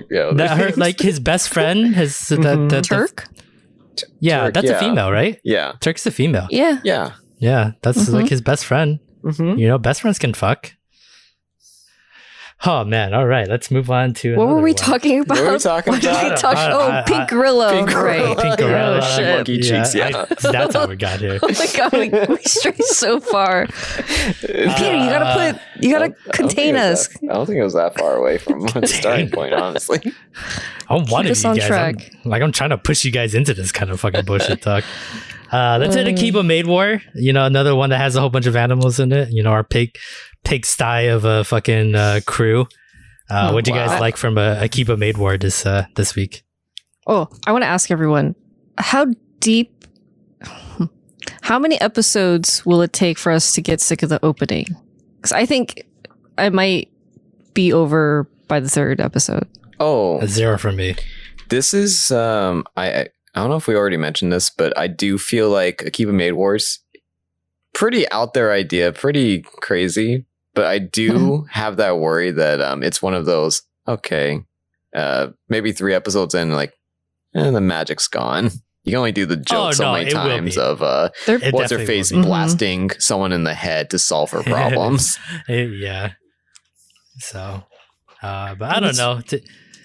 To me, it's like the opening is just it's just so stupid that it's like a little endearing when I hear it. It's just kind of like, you really think this is you? People wanted to listen to this for 12 weeks straight, huh? Like, you thought this was a good idea. And I kind of give props to them because they think like the theming is so unique that any other opening was never gonna fit. Yeah, the tone of what they wanted to do. It had to be this. There could be no other. How can we possibly write lyrics for a song for this kind of anime? What if we just loop the girl saying maid lines, because this is about maids? Yeah, exactly. Fucking so it's just perfect. It's just that stupid. Yeah, the theming is definitely strong in the show, and they want to keep pushing that juxtaposition of maids and brutality.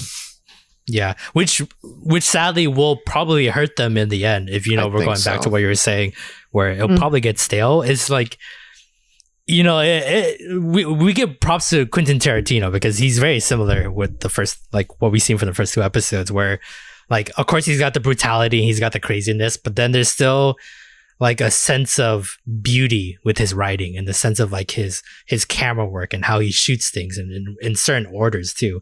Django Unchained to me is like one of those, like, it's like an underdog story. Like, of course, it's about really something bad about slavery and about like the horrible things that have happened back in the time. But it's like a weirdly like this true underdog story of a man that started from the bottom. Now he's at the very top and he's able to, go away with a happy ending. It was kind of beautiful in a way, even though it was like, Django was just blowing people up left and right, So if Akiba Maid War even gets a quarter of that kind of beauty of writing, I mean, that's a win in my book, like that, like an original show, it's already kind of a out there idea. You don't do these kind of things when you're using your own money. You let someone else pay for these kind of ideas. What your ideas are, like hot harem girls and isekai, or a lot of action and like a little puny main character kid that and maybe he has, like, he maybe loves to smoke and maybe every time he kisses people he loses memory. Yeah, that'll sell. Yeah, but maids being run over by yakuza. Yeah. I don't know. Yeah, it's kind of hard. They're not even that cute. No, because the theming is so strong that I can't think of them as cute because I know that they're killers. Yeah. Which is kind of crazy too, because it's P.A. Works, and I think we said it multiple times on this podcast. P.A. Works is pretty good at making cute girls. Like well, the other girls that we meet from the better maid cafes, they're cute. Our girls aren't, because we're the lowest fucking pigsty maid cafe. Pigs, so yeah. Oh god, the theming is so strong. Yeah. They really don't want us to think the girls are cute. Yeah, because even the main girl is not even that close to being cute. I think it's actually like really well done how they've just captured the spirit of what they want to present. Is that these main characters are falling are really pathetic. Yeah, I think they took that crazy, like the dart on the board, and combined two ideas. Really, really simple, basic concepts that have easy, like, imagery and stories that you can tell. Yakuza, maids, it's been done before. Combine it and just went balls to the walls on ideas. Let's put a fucking panda in there because fucking weebs love pandas. No, I mean that the pandas are because it's just adds to that level of nothing makes sense in this cafe. Yeah, absolutely. Yeah. You know, this will make a very great video game. I feel like... I think this would be a fantastic video game, yeah. Like wars, like like maids like this, and then either it's like an FPS or an RPG where you just go around, you just start killing other maids to try to make your maid cafe better. And then you slowly improve. Yeah, it's like, oh God, it reminds me of this other game where you have to like be in this godforsaken street alley, and then you have to turn this pathetic internet cafe into an amazing cafe, slowly but surely, and all the while you're getting hit by Unibombers. And holy crap, I can't believe that P.A. Works ripped off Internet Cafe Simulator. And then you got I can't wait for them to get a Joe type character at the front door looking at all the customers. Gotta make sure that they're watching porn correctly, you know? Yeah. It's kind of nice that the era setting and like the theme of mobs. Yeah, it kind of fits really well with our Eberron world setting. So it's just kind of been fuel for me. Is there D&D campaign, by the way? I can't wait for us to go to a maid cafe and there's a panda in the corner, and then the maids will pull out fucking knives and try to kill us. Yeah, if you roll like a D100 to find a maid cafe and you roll like a 1, then you're going to the pigsty maid cafe. Any other number, you get to go to a normal cafe and just enjoy your time there. Yeah. Boring. Yeah. Well, better we'll roll that 1 then. Stay in the slums then. Yeah, I'm going to purposely look for the pigsty. Don't waste your whole day there. It's not a waste. Okay, let's move on to another show. Can you like kill these baddies for us? They're like stopping our business. It's like really bad. Really, really bad. Yeah, sure. Why do you guys have a panda in the corner? Why is he jerking off? Why do you guys all have knives? Is that panda pooping 30 to 40 pounds of poop right now? Oh. 20 times a day? That's the boba that you're drinking. It's like our signature thing. Oh, yeah, just the house made. Out of it. Let's move on. Oh, that was a weird transition. Let's move on to a show that started this week. Bleach. Yeah, I don't know. That's for, yeah, not really. Bleach, A Thousand Year War, the final arc for Bleach. Kind of a amazing way to come back, I guess, because like, God, the animation's so fucking... Oh, it's so good. It's good. Wild. And they got they just nailed those bleach eyes. Yeah. They're so sharp. Kubo-sensei's like eyes is so distinct. There's just like you can never forget that's Bleach. I read somewhere when anime drawers draw, they're like, what's the first thing you draw? And like we start with the eyes. Bleach eyes. Yep. So as a lot of big shoudens there, if you ever look at like a chart of like all the different eyes from every shouden, they're all different because that's the one thing they start out with first is make sure that their eyes are different. Yeah. It kind of sets the tone for the rest of the design.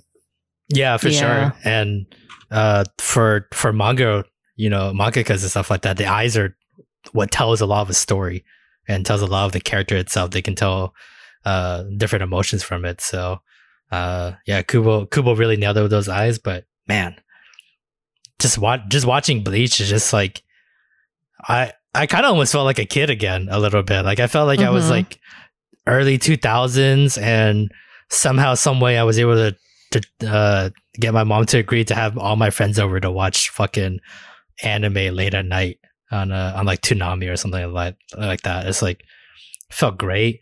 The soundtrack was fucking. So 2000s Bleach, like, man, it just, I felt like I was in a time capsule watching that episode. A lot happened.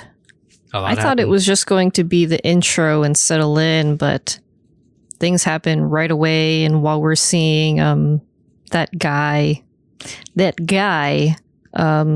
we have a name? The not Arankar, not Quincy looking ass mask guy. We watched the Soul Society. Yeah, yeah.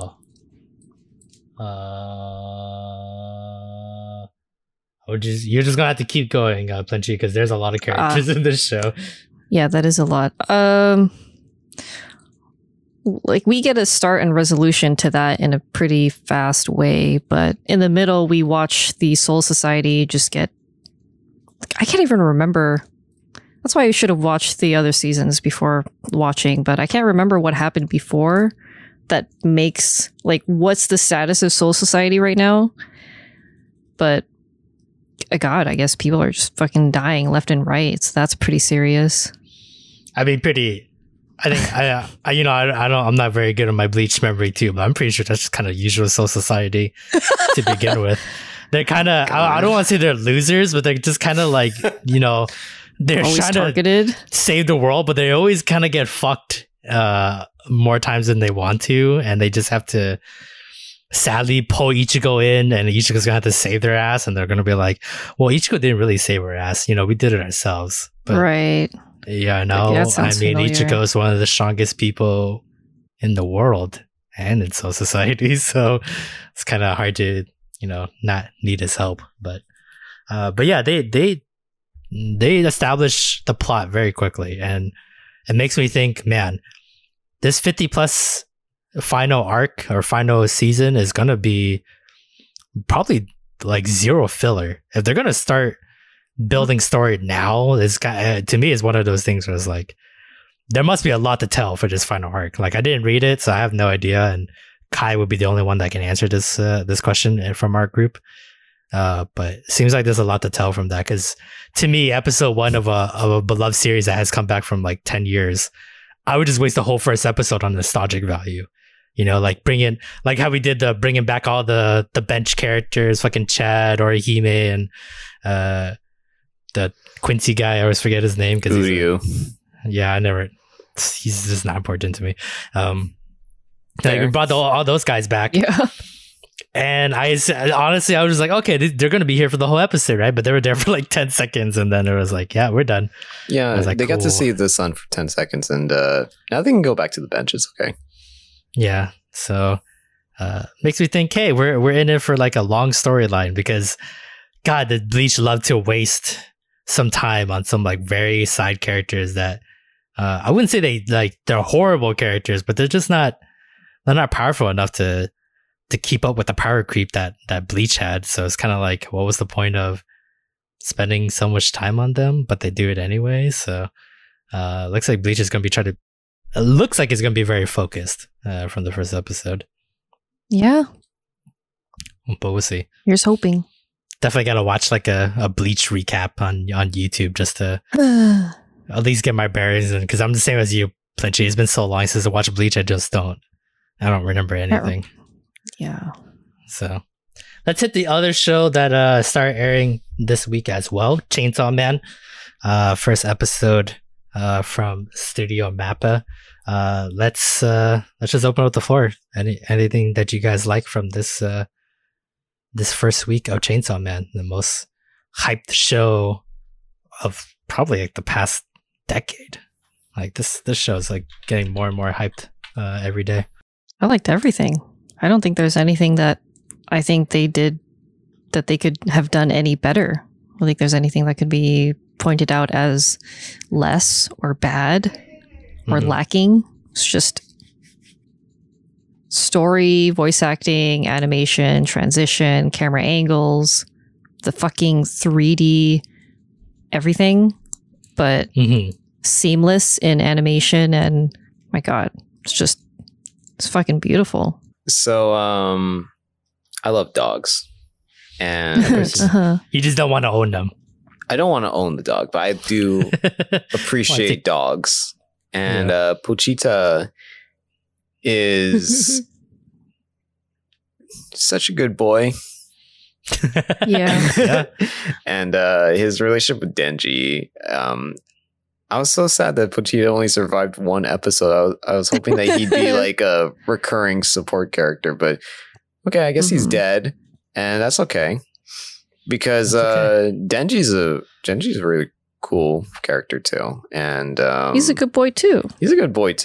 And I like how you know, sometimes you want to start a series with like a really bombastic and loud character that just wants to get laid, and then he meets an alien who comes from outer space and challenges him to tag and bullshit like that. But Denji just wants to have like the most simple life he can, and bread and he's jam. Just not allowed to have that. So, well, I mean, he also wants to get laid too, but you know, yeah, that's just normal boy, stuff. Not, I mean, yeah. Okay, yeah, it's only episode one. Maybe he turns into fucking what's his face from Urusei, but yeah, yeah, it was great. Animation was fantastic. It was. We were talking about how it was the same anime studio that did Jujutsu Kaisen, and you know the whole series looks like Jujutsu Kaisen's opening number 2. Yeah. So I immediately could see where the similarities start. Where they work from it. Yeah, yeah. Sure. Music was great. Fighting was great. The music during when Denji was killed and he revives as Chainsaw Man was fantastic. I kept thinking throughout that scene, wow, they nailed this scene. Yeah, for sure. Because that's a pivotal moment. That's the birth of Chainsaw Man. Yeah. You know, like that's... that meant everything. So the nail in the first episode, that was fantastic. And then they ended it with Makima being introduced. And yeah, we've seen some pretty much all of the shows we've had so far have stellar episode 1s. And this is just joining their ranks as like a perfect, like a class act in a fantastic episode 1. Yeah, for sure. And you know, I'm sure everyone and their mama fucking already seen this on Reddit and Twitter and stuff like that. But the opening, I don't think I've ever seen an opening so dedicated to a mangaka than like ever. Like I've never seen like this kind of like passion for someone like that. Because usually, you know, you want the openings to set the tone for your anime. But everything about that opening had nothing to do with the anime itself. Yeah, it was just this love that the mangaka of Chainsaw Man has for cultural movies, pretty much Western movies in general. He loves old Western movies. He's a huge fan of them. He watches all of them. He does include some of that into his writing and some scenes, and I think you guys will probably see that you know, later down the road and stuff like that. But to dedicate a whole opening to him like that, and if you don't know the references, I'll put the link in the description. But someone already kindly put like side to side views of what movies that they reference, like Pulp Fiction and all that good old classic cult movies and stuff like that. So I just kudos to MAPPA. They saw something more than what was given, and they just went above and beyond, and it makes them one of the best. You know, like it's hard to deny like Studio MAPPA not being number one, other than, you know, Ufotable wasting as much money as possible to make their animes. MAPPA does it with passion, so it's pretty cool to see. With all the first episodes out of the way, because the Chainsaw Man, I believe, was the last one we were waiting for. What was your favorite first episode from our 9 shows this season? Ooh. Yeah. So Akiba Maid War, Bleach, Final Season, Blue Lock, Bochi the Rock, My Hero Season 6, Chainsaw Man, Golden Kamui Season 4, Mob Psycho 100 Season 3, or Spy Family Part 2. Oh my which God, one was your favorite first? I know mine. So much. What is I can guess which one is yours. Guess which one it is.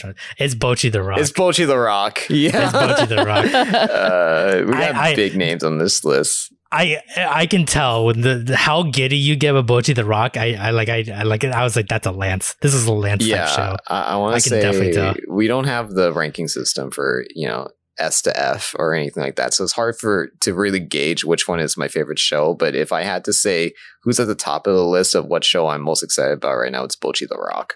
And Chainsaw Man was great too. Probably second place. But yeah, Bochi the Rock that was a pretty amazing first episode. How about you, Punchy? Same? Low, I don't different? Know. It's just so hard to put one at the top. I mean, we used to do it before with the top 10, so. Yeah, but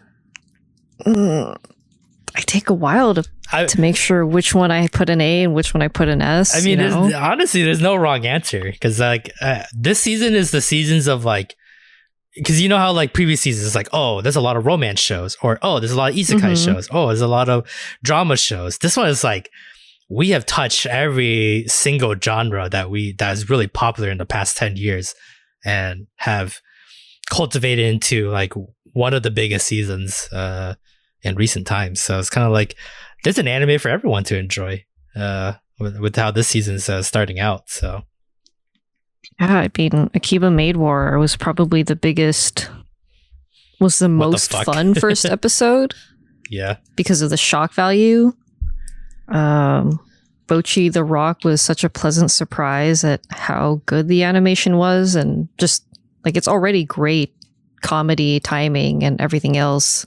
They even animate, because they're using 3D models, they're animating the music playing, so it's not weird to look at. Sometimes it's a little awkward when you're watching drawn animation, you're just like, ugh. Yeah, but fucking Spy Family, dog Worf, God, like that's, I was so happy watching that. It's just hard to, they're so good in their own ways and they differ so much that I don't know. Undecided. Just, like then. They're all good. What about you, Peter? I mean, it's Chainsaw Man, but I think it's more like it's the relief, because I've been hyping you guys up for a very long time, for months and months, ever since we got the, you know, the idea that Chainsaw Man was going to be later this year, and I just, it's everything and what I wanted and more. Like every time you joke about like, oh, it's gonna flop, like that legit scares me, because I've like, one, when I recommend something to you guys, I don't want it to flop in front of you guys. I want you guys to enjoy it because I think it's good enough. But two, there was way too much hype for Chainsaw Man to begin with. I can agree to that. Like way too much hype. I don't know, is the next coming of Jesus or anything like that, but I mean, I just have a good feeling it's gonna be like Attack on Titan, you know, or Full Metal Alchemist Brotherhood, or Naruto, or One Piece. It's gonna be one of those generational type shows where 10, 15 years down the road, we're gonna be like, man, remember how good Chainsaw Man was? Do you guys want to rewatch the, you know, season 1 again and relive the memories?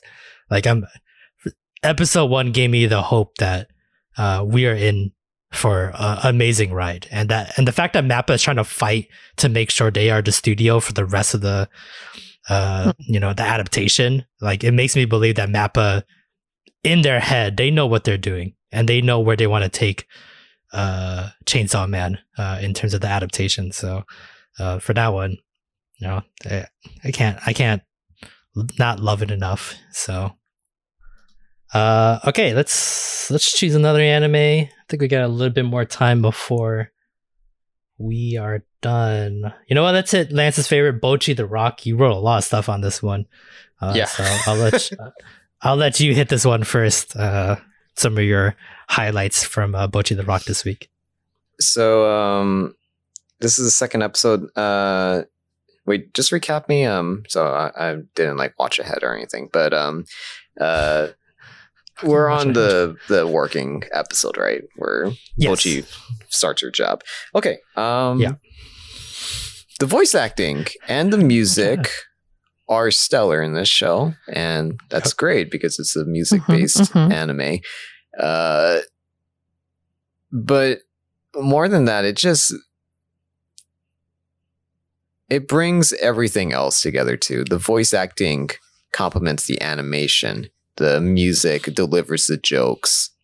Yeah, sound wise is just 100% on point. This episode really made me appreciate the aesthetics and the imagination scenes that the series has to get their points across, to get into the mind, the chaotic mind of Bochi. They do that so well. They present so well.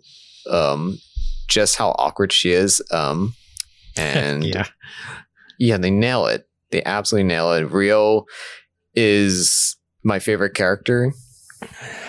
Of course. I mean, okay, Bochi's great, but Rio is like my favorite joke character. we always have to have those in these kind of slice of life shows, the character that you just wonder, how are they possibly real? And Rio is that character, and she's great. Yeah. I haven't been this excited for a slice of life girls doing cute things since your camp. We've seen a lot of other girls doing cute things on this podcast. Uh-huh, uh-huh. They so many get close, but they're never at that level of your camp where everything is blasting one at all cylinders go. Yeah. Characters, animation, writing, jokes. This could be my favorite anime of choice this season if they keep this up. And yeah. I hope that, you know, sometimes they start strong and maybe they lose a little bit of steam. I have confidence that this is a show that will maintain. Yeah, for sure. Yeah. I hope there's a lot of animes this season. I don't remember if we had a lot last season that had 3D models as the majority. I don't know what to call it because I don't know the process of which anime is getting drawn and animated, but Bochi has a lot of the 3D models. They use it for the audience. They seem mm-hmm. to use it for scenes that are really long. Yeah. And they're like talking, but it helps ease the viewer of not seeing that typical flash to the two characters talking. So you focus more on like the audio. The Chainsaw Man is 3D. Yeah. I wonder if, like, do they have the potential of having a budget episode? Like, how much of the 3D is helping them and how much... Like, I imagine Chainsaw Man, there is a lot of work. Because even though 3D modeling, in theory, helps process, faster, makes things yeah. faster, they're putting in so much work, it seems, to make everything consistent. I can't yeah. tell. It looks so nice that I just literally cannot tell. But Bochi the Rock, I can see some scenes where they are drawn over. That has to be tedious. So I wonder if we do get a budget episode, what would it look like? Would it be a recap episode? Would it be like less potential. Scenes, less music? Is it obvious? Yeah, I think we might be okay. If we do get it, at least it's not full action, right? Where it's like, man. You know, we're losing out on so much potential because you didn't have enough money for it. Where Bochi the Rock, I think, you know, it's a slice of life. So one, it's also there's not much focused. To be okay. Yeah. And two, it goes to that where like, I don't know, like how often they did it in the past 2 weeks, but you know, they to try to like cut back on like a lot of motion. They do a lot of like panning B-roll shots as the people are talking. Mm-hmm. So they kind of like save animation that way, so you don't see the character talking, but they're doing like a B-roll shot of this is the like bar. It's just their feet. Yeah, their feet. Like, I've noticed that they do. Yeah, their feet stammering about Bochi like pacing back and forth nervously as she like stutters. They don't have to, you know, animate her mouth. They just have to repeat the animation of her legs. Yeah, mm-hmm. Or like the top of her head, and you can see the sweat marks, and you can tell she's pacing back and forth. Mm-hmm. I you know, they've done that once or twice as well. So it's one of those things where they kind of cheated because Bochi is such a animated person, but it's also like she's very she does the same shit over and over because she's very mm-hmm. conscious of a lot of things. So she ends up being in the same state of mind, which is just her being nervous, pacing back and forth. So they cheat those kind of things by using those pretty much like GIFs to me. They just kind of reanimating the same shit over and over. So you know, there will be a budget episode. I don't think we'll be that disappointed just because this is the nature of the show, and you know, we're not full impact like a Chainsaw Man. You know, like if Spy Family did it, like a show that isn't as high impact, but you know, we still get some action scenes. That'll be kind of disappointing to see because, you know, we expect Spy Family to be able to maintain it all the way through. That's the quality that, you know, high expectations for that kind of show. Mm-hmm. Yeah. So, but for Bochi the Rock, you know, luckily they can cheat their way through a little bit and still be great. Yeah. Other than that, I think the last thing I want to say for Bochi the Rock, if Bochi is going to spend every episode growing, like how she did this past episode with the whole being able to at least try to speak to customers as she's working at the bar. Oh man, that's going to fill my wholesome tank to like a full, like that to me is like fantastic character writing. Something I don't expect from this kind of premise, you know. It's kind of one of those things where like I feel like they would just be like, oh, Bochi's kind of gonna be like this forever. That's kind of like the shtick, and her friends are gonna be the ones that have to bail out over and over. But she chooses, you know, how she lives her life, and she's gonna slowly like come out of her shell and stuff like that. And that's kind of unexpected, like slice of life for girls doing cute things is always about, you know, them together. You know, how they overcome stuff together. But there's going to be moments where Bochi has to overcome stuff herself because her own social anxiety. And, you know, that's great to see. You know, it's great for people that have that kind of anxiety. They can see Bochi overcome it and grow. You know, maybe they're not as crazy as her, but there is some form of her anxiety that's relatable to a lot of people out there. And that's something great to see in this day and age. Couple more minutes, so let's hit the last show. Let's hit Spy Family Part 2. I feel like we should always talk about Spy Family because that's one of our most beloved shows to date. How about that Borf? How do you guys like the name Bond? I like Jeeves more. Like personally, I thought my name was like Gold. Gold Bond. Gold Bond. I'm pretty sure you told us last season that the dog's name was Bond. I thought I might have been hallucinating, but... no? Not that I know. Not that I remember. I'm like 90% sure, because... I try to keep it on the wraps. I remember being like, oh, so cute. Maybe, I think that was the one thing you spoiled. You're like, I'll give you a teaser. His name's Bond or something. Because it was in my head. I'm like, why do I think that? I mean, I don't know. It's the most, like, of course, is that name, Bondman. An Anya thing to do. James. Yeah, I totally forgot Bondman was his name. Bond Man. It really is a very Anya name. I love that Anya's go to Damien's house plan is still in full force. And also never going to happen. Never going to happen. I like the clever ways that Anya, you're talking before about, it's great that we keep getting reminded that Anya is 4 years old. Because, you know, we see things from her perspective and she's so hyped up and she's like so sure that this dog will get her into Damien's house. And then the reality sets in and it doesn't help her even a little bit. In fact, she looks like an idiot now. And that's just the best joke. It just goes back to, you know, what we always love. The mangaka did it well, and the anime production has done it well too. It's the facial expressions. Like Anya's just facial expressions tell the whole story of the rise and fall of her plans. Like the immediate asking Becky, like, you know, about the dog and like how dogs work and stuff like that, and she's like, "Oh, do you like that dog?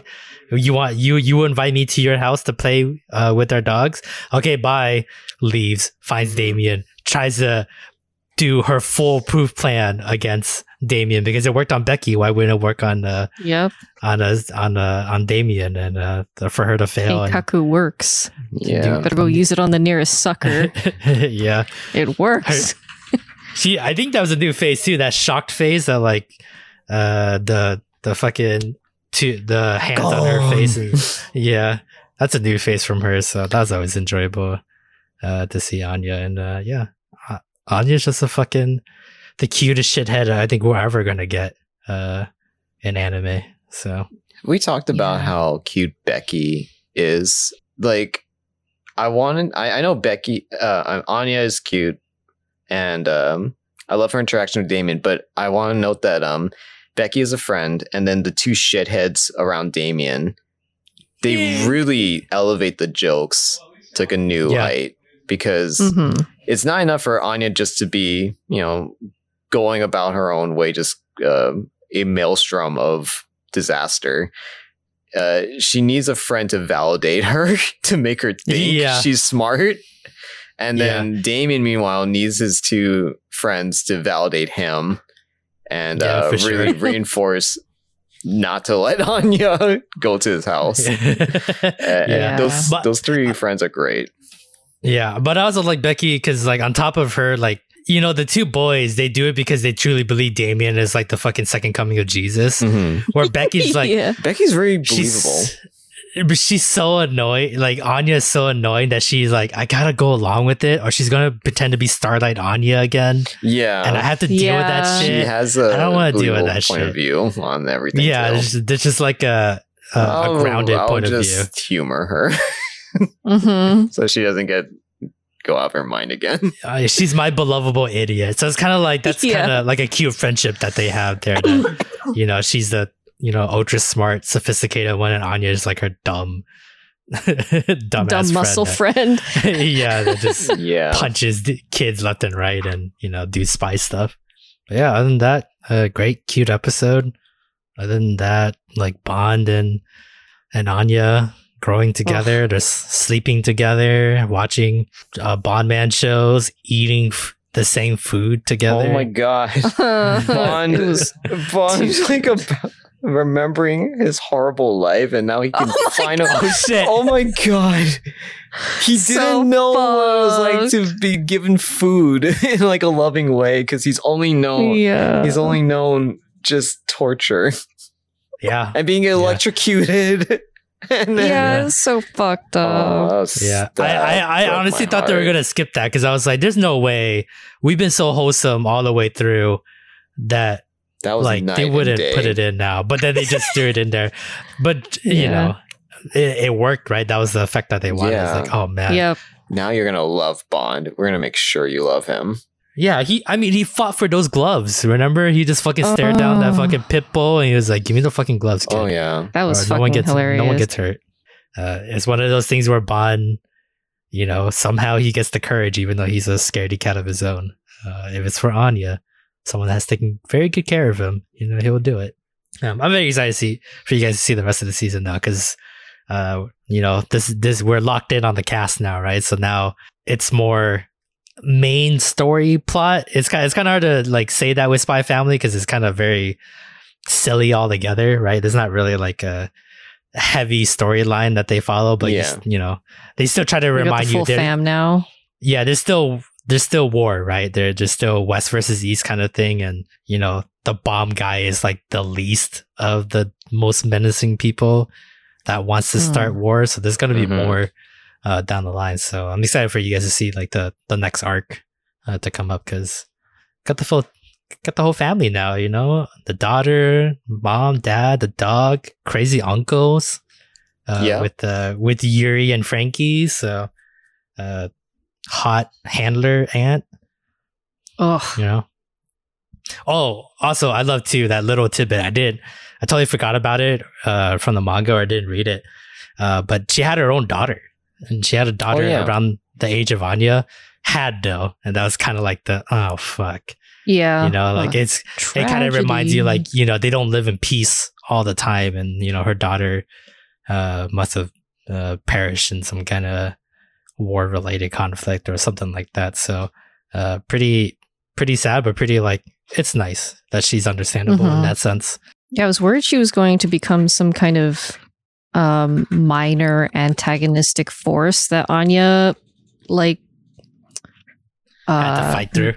Finds out about. She's like, oh, she's taking my dad away, or she doesn't understand what a handler is, because they kept showing the handler in the season 1 opening. Mm-hmm. And whenever they did, it was very brief and like in the background. So I always thought, like, what does that mean? Does it mean anything? But yeah, this episode, the whole scene of just her being so sweet to Anya, was so fucking cute. So I'm pretty sure she also was like, I feel kind of bad that our entire operation is on the shoulders of our 4-year-old. Yeah, but times are tough, and we gotta do what we gotta do to save the world. So I was like, you know, gotta appreciate her and every little thing that Anya does, even though she can be an idiot sometimes and put herself in danger. With that, any last thing you guys want to say before I close up week 3 here? Anything else from any of the shows? that we missed? Something quick that you want to throw in there before we close up for tonight? No, I don't think so. Okay, Pledgey's good. Lance, good? Yeah. Okay, good. Yeah. All right. With that, that is all the time that we have for this week's episode of the podcast. Thank you very much for watching or listening to this week's episode. Please like, comment, subscribe, share, follow, do everything you can to help support the podcast. We really appreciate all the support. Other than that, I don't think I have any We Power Hour news for you guys. So any last words, guys, before we head out for the night? Be kind to those that work late at night, or else you might just be covered in throw up. Oh, it's a convenience store bit again. Okay. I hope that MAPPA team gets to see their family this week. Because I know they're putting in work right now as we speak. It's like midnight right now. Yeah, we're pulling in the midnight oil too.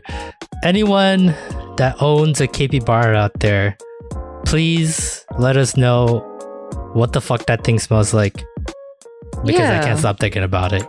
I don't believe ever since we started talking about it, because I never thought about what capybaras smell like, but now that's all I think about. So please. So you've worked at a pet store, you know what guinea pigs smell like. I just, any small animals, they fucking smell like shit. They smell awful, but they're also sitting in their own shit, piss and shit. Yeah. So where do capybaras smell like that? Yeah. I mean, did Lenny Winks smell bad? I've never picked up Lenny Winks and sniffed him, but his from the inside out. So yeah. His what is it called? Habitat, like his enclosure, smelled like. Yeah, but it. There's worse. It's not bad. Yeah. Ferrets smell the worst that I've that I can remember. They smell the worst. They've got like that musky fucking. And also like ferrets, they just rub a chop of each other to like just get each other more stinky. Yeah, it's so that they're as unappetizing as possible to predators. Yeah. But just I don't is know. That what that is? I understand that tactic. Wipes drool. Okay, I think I want to end it now. I don't want to hear more from you guys. on that note, same week time, same week place, guys. Bye. Bye. Bye.